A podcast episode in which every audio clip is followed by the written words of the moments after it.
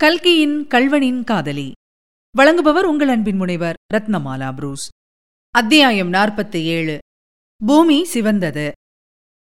முத்தையா நல்ல இடம் பார்த்து கொண்டு வந்து உட்கார்ந்திருக்கிறாய். நீ எவ்வளவோ சரியாக அடையாளம் சொல்லியிருந்தும் கண்டுபிடிப்பதற்கு திண்டாடி போய்விட்டேன். எவ்வளவு அடர்த்தியான காடு.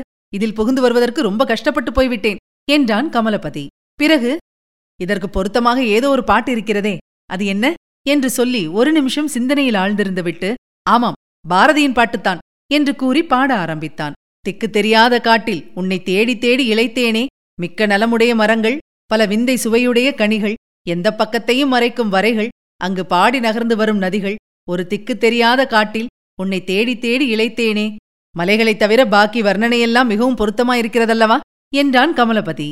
அப்போது முத்தையன் சொன்னான் அந்த பாட்டில் இதையெல்லாம் விட அதிக பொருத்தமாயிருக்கும் அடி வேறொன்றிருக்கிறதே. பெண்ணே உனதழகைக் கண்டு மனம் பித்தம் கொள்ளதென்று நகைத்தான். அடி கண்ணே எனதிரு கண்மணியே உன்னை கட்டித் தழுவ மனம் கொண்டேன். இவ்வாறு பாடிவிட்டு முத்தையன் கமலபதியை சுற்றி சுற்றி வந்து நாடக மேடையில் திருடன் ஆடுவதைப் போல் ஆடத் தொடங்கினான். உங்களுக்கு என்ன கிராக் பிடிச்சு போச்சா? என்ற குரலை கேட்டு இரண்டு பேரும் திடுக்கிட்டு பார்த்தார்கள். முகமது ஷெரீப் சாய்புவின் கண்களில் தீப்பொறி பறந்து கொண்டிருந்தது. அரே உங்களுக்கு பிழைச்சி போக இஷ்டமில்லை என்று தோணுகிறது. தூக்கு மேடையிலே சாகத்தான் இஷ்டமா?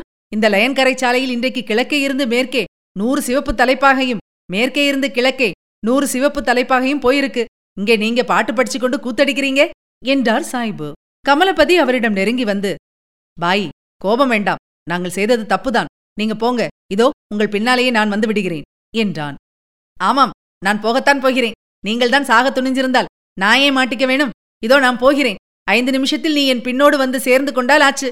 இல்லாட்டா இந்த பொம்பளை எனக்கு வேண்டாம் என்று தலாக் சொல்லிவிட்டு போய்விடுவேன். என்றார் சாய்பு. பிறகு முத்தையன் முதுகில் தட்டிக் கொடுத்து தேக்கோ உஷார் என்று ஜாகிரதைப்படுத்திவிட்டு காட்டுக்குள் புகுந்து போகத் தொடங்கினார். கமலபதி முத்தையா நானும் போக வேண்டியதுதான். எனக்கென்னமோ போக இஷ்டமே இல்லை. உன்னுடன் இந்த காட்டில் இப்படியே இருந்து காலங்கழித்து விடலாம் என்று தோன்றுகிறது. ஆனால் முடியாத காரியத்தைப் பற்றி யோசித்து என்ன பிரயோஜனம்? நான் போகிறேன். நான் சொன்னதெல்லாம் ஞாபகம் இருக்கட்டும் என்றான். கமலி ஒருவேளை நம்முடைய பிளான் எல்லாம் தவறிப்போய் எனக்கு ஏதாவது நேர்ந்துவிட்டால் நீதான் அபிராமியை காப்பாற்ற வேணும். என்று தழுதழுத்த குரலில் சொன்னான் முத்தையன். சரிதான் போ நம்முடைய பிளான் இதற்காக தவறிப்போக வேணும்? எல்லாம் சரியாய் நடக்கும் பார். இன்னும் பத்து நாளில் நீ ஷெரீப் சாஹிபுடன் போய் காரைக்காலில் கப்பல் ஏறிவிடப் போகிறாய். நாங்கள் உன்னை சென்னை துறைமுகத்தில் சந்திக்கப் போகிறோம். அங்கே அபிராமியை பார்க்கும்போது மட்டும் எங்க அப்பா குதிருக்குள் இல்லை என்று ஏதாவது அழுது கிழுது வைக்காதே.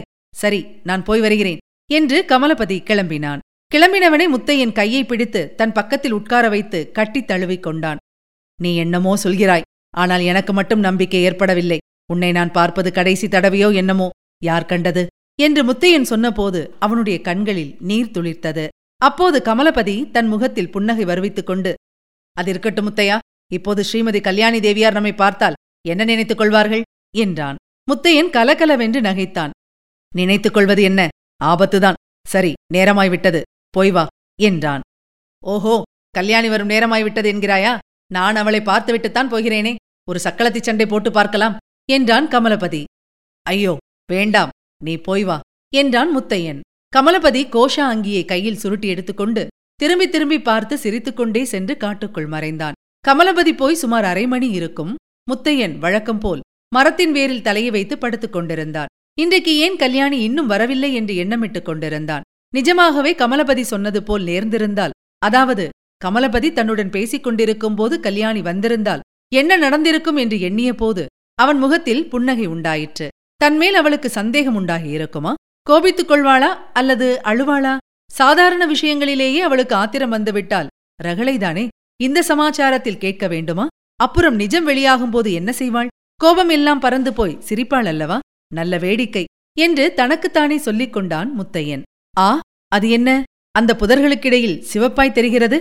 முத்தையனுடைய நெஞ்சு கோயில் நகராவைப் போல் அப்போது அடித்துக் கொண்டது. இதோ இந்த மரத்தின் மறைவில் அதோ அதோ அதோ அவ்வளவும் சிவப்பு தலைப்பாக்கள். இது நிஜமா? சித்தப்பிரமையா? அல்லது கனவா?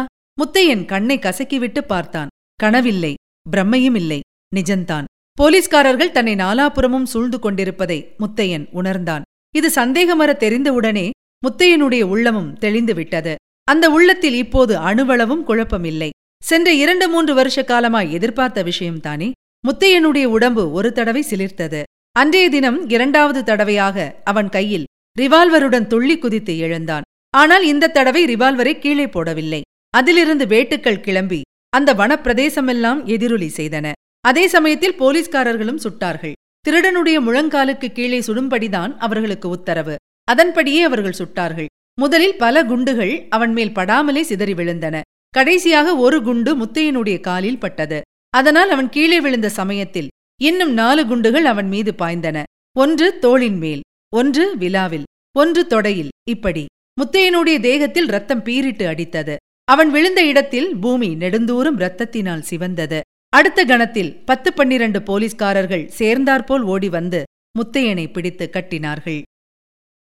இதுவரை நீங்கள் கேட்டது கல்கியின் கல்வனின் காதலி. வழங்கியவர் உங்கள் அன்பின் முனைவர் ரத்னமாலா புரூஸ்.